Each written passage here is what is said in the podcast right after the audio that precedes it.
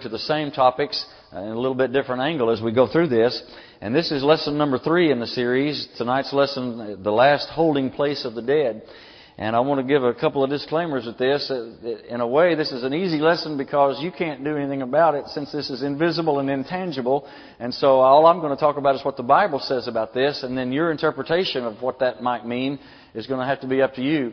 Uh, I'll try to give some help as what I think it means. But notice this, if I say that, the, that we are a trichotomy, body, soul, and spirit, and we're actually not, we're just body and soul, or body and spirit, then me saying there's three parts doesn't change anything.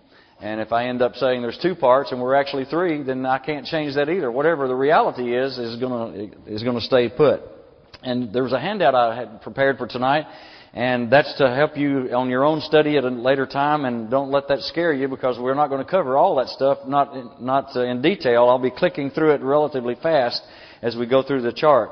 And you've had these before. About eight years ago, I did this uh, this lesson or one like this on the uh, intermediate state of the dead, and I think a series on Revelation. So you probably have this chart lost somewhere at home, but uh, maybe this will be helpful. Uh, there's a lot of talk we see on even on YouTube videos where people even this week I saw one where somebody said I died and went to heaven and so forth, and they gave their after death experience and they came back, you know, or they did it during surgery, and we hear all these different claims. And uh, I saw a documentary back in 2011 or somewhere along in there. Um, National Geographic had a documentary called The Moment of Death, and in the interviews and in the program they put together, some people had some some wild ideas, and we saw some history there in that in that series. Uh, at one time, back in the 16, 1700s, 1800s, stopping somebody's heart was considered murder. And so when medical science came on board and tried to figure out what to do about life and death and disease and all that, then there was this moral dilemma about, well, if we do anything to somebody's heart, is this going to murder them or what do we do about that? And so there was this waiting mortuary that developed because of the fact that some people had catalepsy or had some bizarre sleep disorder or something, they would look like they were dead, but you couldn't tell for sure. And so the, the waiting mortuary kept people around several days because decomposition was the only proof that somebody had actually died. So our question sometimes is when is death?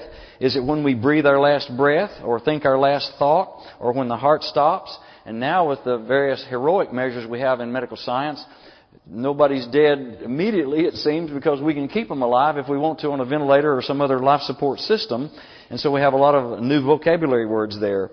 Uh, we have the phrase beating heart cadaver, where someone is basically dead in most senses of the word, and yet their heart's still beating, or their ventilator is keeping the thing going, and yet they're not, are they really here with us? And when does the spirit leave the body?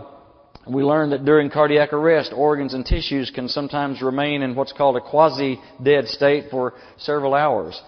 And uh, people have figured out when the body stops producing cells and when cell death occurs. And so some have used uh, induced hypothermia in studying this to try to slow down the death process or the cell death and then slowly infuse oxygen back in the body and make them get better or well. And some people say, well, when you die, you just don't know anything. And in fact, in the Old Testament, there's a phrase, the, the, the dead know nothing under the sun in Ecclesiastes. And one fellow on that program said, the switch is turned off. When you die, the switch is turned off and you're out of the picture. You don't know anything and you have no problems anymore. And you know, when you, when you look at the Bible's format of what it teaches, this all sort of stands or falls together. For example, just in my way of thinking, if when a person dies, all that happens is they don't know anything anymore. All that happens is they're unconscious and they are out of the picture, have no more problems. And so I'm not living with God in heaven right now, so if that doesn't even exist, and the worst thing that can happen to me, no matter what I do or how I live, is that I just don't know anything anymore, that doesn't even make sense with the moral law or with anything that humanity has to deal with, because then it's just uh, a bunch of uh, living beings that can outdo each other, and whoever's got the most power and the most weapons and all that can just control society, and, and there's no no uh, reckoning, there's no punishment, no uh, consequences, and that really doesn't make sense with all the other things we have to struggle with. So we're going to talk some tonight about what the Bible says about the soul and where it goes after after the soul or the spirit leaves the body. Here's one way of looking at this. We see that God gave living matter existence this non-living, this inanimate material like this rock here. So you can look at a rock and you know it's different than us, and it's not alive, it's not breathing, it's not growing, as we say. It's uh, it's non-living. It's an inanimate material object, and God created that. But to some forms of life, He gave inanimate material a life form, like these tomatoes here or some other plant, and we say that these things are alive, and we can even see plants respond in some ways to stimuli. We can crumple the leaves on a green plant and then watch those leaves fade away or be bruised or crumpled or the liquid come out or something, the, the uh, um, sap or something. We can see, see that it's alive. It's not like a rock, but it's not alive like animals are alive. And so we have animals that are living, they're animate, and they have what we might call the breath of life in them and a body. And so if we look at a nice puppy dog, we can see that they seem almost human, uh, somehow even more so than cats. But anyway, we look at these animals and we think there's something about them that they respond to us. They seem to almost have emotions or some level of understanding. And then we go up the the the, the outline and see the various life forms and what sequence they are and how the higher life forms are different than the lower ones. Now, right here is where I think there's a, there's a significant similarity between the animals that have the breath of life and humans that have, they're animated, they're living, and they have the breath of life, but it seems that there's something beyond that, that the Bible teaches that we have an immortal soul or a spirit that lives on after death. And this is 1 Thessalonians 5 and verse uh, 23. And here it reads, Now may the God of peace himself sanctify you entirely, and may your spirit, and soul and body be preserved complete without blame at the coming of our Lord Jesus Christ. Now, even in this passage, it's very possible, I believe, that spirit and soul are the same thing. But I think it also could very well mean that they're not the same thing. They're very closely related, but I think there's three parts here. But what I think doesn't really matter, and what you go away with is going to be uh, up to you. Maybe they're using spirit and soul to mean the same thing. Just like I was rooting for the Hogs, but the Razorbacks just couldn't seem to get ahead, and so Arkansas lost the game. Now, using those three different terms, we're talking about the same phenomenon, and we just move back and forth. And so maybe he's saying your, your body and your soul and spirit, meaning the flesh and the spirit, two parts, or maybe there's something there. So I think, and this is the way I would diagram it just to try to understand it, and I don't know if this is anywhere near correct, but I would say that animals have what we would call a soulish body beyond the plants. The plants are alive, but they're not living like animals are living. The animals have the breath of life, is the phrase I would use. They have the breath of life, but they don't have the spirit like the human has. And so in this illustration, I've tried to illustrate it here, that the dog, um, did I go one, down one? Yeah, the dog right here would be a dichotomy. The dog would have the breath of life, unlike the plants, and he has a body. And then over here, the human would be the trichotomy, having a soul, the breath of life, like the dog has. It breathes and, and uh, heart beats and has blood flowing and all that. And then it also has the spirit and the body. And so this is when we're alive. We have this soulish, the, the animal has the soulish body that's like the human in the breath of life, but it doesn't have the spirit that lives on. And then at death, you would have the body of the dog going to the dust and fading away, not exist anymore. You'd have the, the body of the human going to the, the dust of the earth and going away. And I put the word poof up here, so what would you do with the soul? If we say that the human has the spirit that returns to God who gave it, what's happening to the soul? Uh, I think it's part of the same uh, part of the spirit, but maybe it just goes away like the dog's soul goes away, or the dog's breath of life goes away. But see, this is hard to even talk about because if I say a dog has a soul, it sounds like I'm saying they're immortal and they're like humans, and they're not. They're, they just have the breath of life. So possibly there's three parts to the human existence body, soul, and spirit. And that verse seems to indicate uh, that there is a differentiation between the two.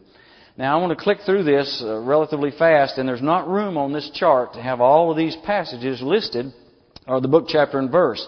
Now, on the back of one of the handouts has a lot more information if you're studying this on your own, and you can look that up.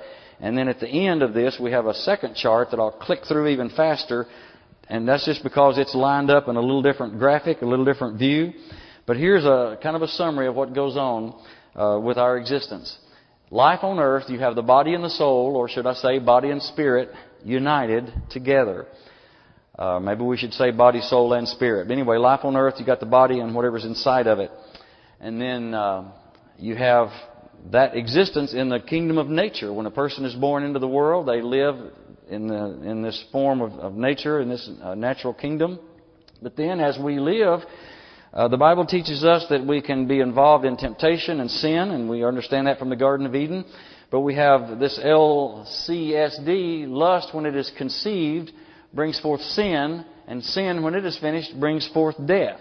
So that stair step down illustration is that we go down from our innocent existence as babies and children, we get involved in sin, and then we are under the power of darkness, and we're living in sin, and then we see that when we come out of that, if we're taught the truth, that we have faith, repentance, confession, and baptism, the letters there going up, stair stepping, and that is, we are led by faith to repent of our sins, we confess our faith in Christ and confess our sins, and we're baptized into Christ for the remission of our sins, and then that puts us in to the kingdom of Christ or the church. And then, death occurs. And that's the separation of the body and the soul, or the body and the spirit, or the body, soul, and spirit. And so that happens. And when that happens, then, we have the body going to the grave, and it goes back to dust. And then the spirit goes into a place called Hades or Sheol, and this is the holding place of the dead. That's the phrase I like to use, that when we die, we go into this holding place of the dead. And let me put another bookmark right here. I don't get upset at people when they say at death, like their mother has died or something, and even the preacher may say this, and they say she's now in the arms of Jesus or she's now in heaven. And I don't get all sideways with them, or I sure don't tell them, even if I think this. I don't want to say to them, no, you're wrong. They're not in heaven. They're in Sheol, or they're in uh, this place of the dead, and then later they'll go into heaven. And there's that distinction. I think the, the scriptures bear that out. But if you like to think of it in those terms, because if you just look at the big picture, you're either in torment or paradise, or hell or heaven, or with Jesus or with the devil. You ain't got another third choice. And so to think of them being in, in the presence of God is okay with me. But the scriptures teach that when we die, the soul goes into either paradise or uh, Tartarus. And we can see the difference in these, uh, term, these terminologies.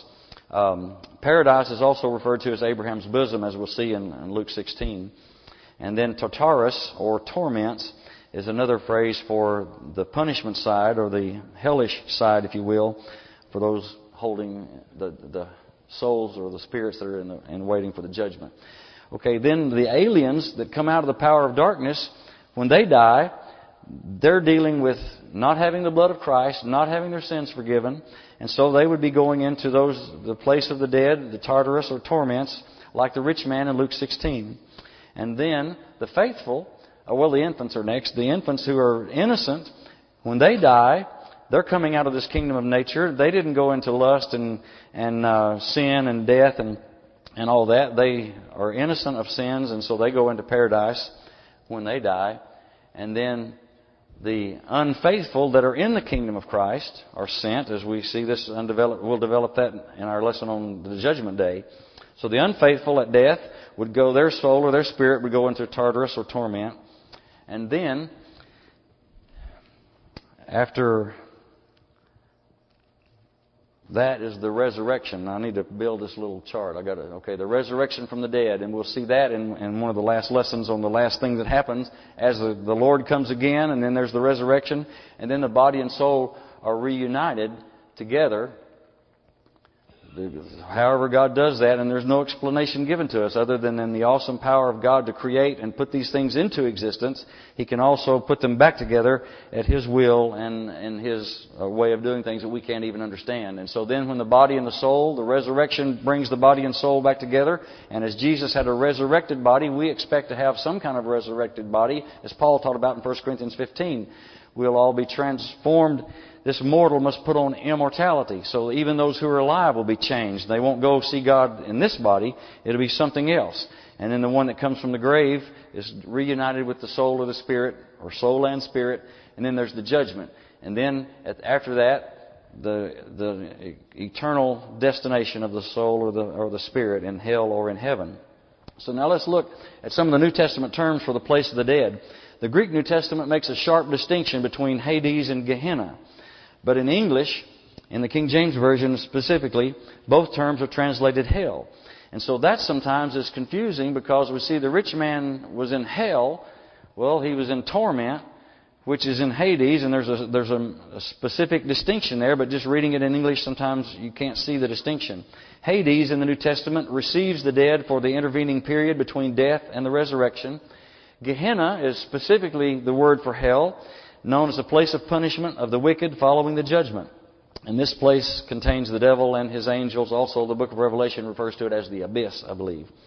Now, the clearest picture, and this is one of those amazing things, is like in Luke chapter 2 and the, and the account of the angels coming and the, the herald angels announcing the, the coming of the Messiah. And that information is there, and that's the only place it is. It's not even any place else in the Scriptures, really. Those detailed accounts of the wise men and the star and the birth and the manger and all that stuff is specific to that chapter, and it's all we need. It's the one revelation of God that says, this is how it happened, and I don't need to tell you ten different ways. I'm paraphrasing what he would be saying to us. And here in Luke 16, we have one of the clearest pictures, actually the only picture of what happens after we die. And this is seemingly immediately after we die, not six months or a year or two or something like that and probably not even weeks or months, but rather, rather very soon. And even that's a relative term because I don't know if it's one second after death or if it's two or three minutes. I mean, that kind of thing doesn't even apply really. But there was a rich man and he habitually dressed in purple and fine linen, joyously living in splendor every day. And a poor man named Lazarus was laid at his gate, covered with sores, and longing to be fed with the crumbs which were falling from the rich man's table. Besides, even the dogs were coming and licking his sores. I remember hearing that in the King James. It says, Moreover, the dogs were coming. And this country boy in Logan County was going to name his dog a Bible name. And he said, I'm going to name it Moreover.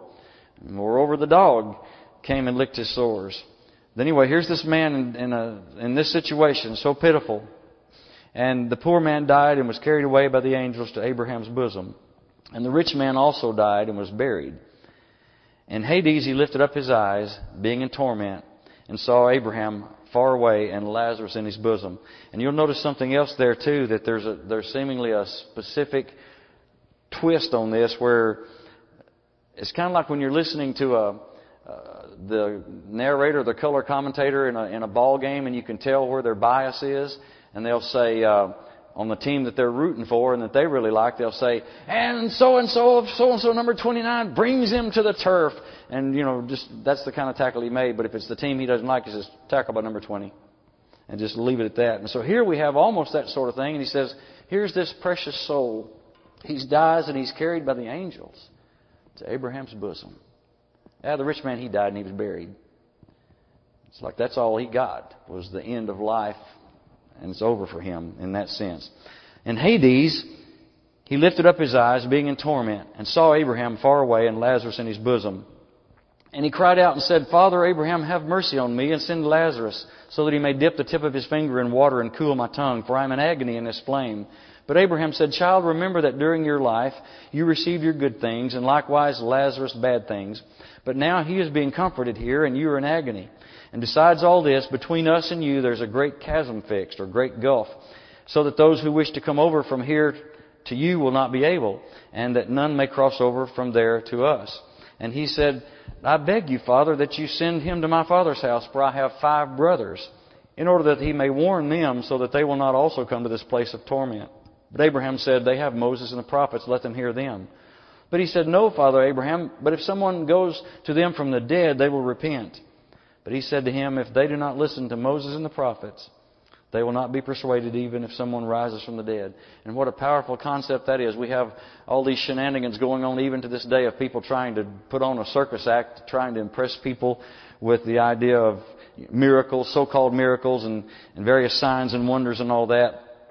And the, the human heart as he mentions here, if they won't listen to what Moses and the prophets said, they're not going to be impressed with whatever else you try to offer because it's by faith that we come to, to learn of God and obey Him.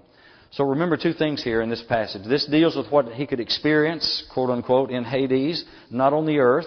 Uh, that's what Ecclesiastes was talking about, that the dead know nothing at all under the sun, meaning they're not here with us on top of the ground. and I think this teaches, I believe this teaches, that the dead, the, the departed dead, their souls or their spirits are not watching us. Why would they need to watch us? And they're not sitting around talking about our activities. Even though it may be a beautiful idea that my grandpa could watch me preach or watch me catch a fish or something, and I, you know, I might like to think that he's watching doing that, but the Bible doesn't indicate that there's any purpose in that. And how can they even be in paradise and enjoying themselves if they see me making a mess of my life? So it just doesn't add up. And this also deals with Hades, not with hell after the judgment. And this great gulf is fixed so that their condition is permanent and fixed. And whether they when and someone says, well, that that doesn't. How can they be in hell or in a torment rather or in paradise? Um, what's the judgment for? Well, to me, it, it shows them, even though they know they're already in paradise and they therefore will be saved in heaven, it's still the formality of the judgment of God pronouncing their, their final destiny and also for those who are living. It's almost like getting your credits for graduation. You haven't yet walked the stage. Uh, it's sort of like that in my mind. And so the, the judgment is there to make the final pronunciation. Notice something else that this teaches us in Luke 16, in this only glimpse, real glimpse we have into what happens after you die. This man could feel. He said, I'm in torment in this flame. He could see. He saw Lazarus afar off in Abraham's bosom. He could talk. He said, Father, Abraham, have mercy on me and, and give me some help here. He could hear because when Abraham responded to him, he responded back to Abraham. And he could remember. He said, I have five brothers back on the earth. And he could recognize Lazarus. So I can go one of either way on this business of do we recognize each other in heaven.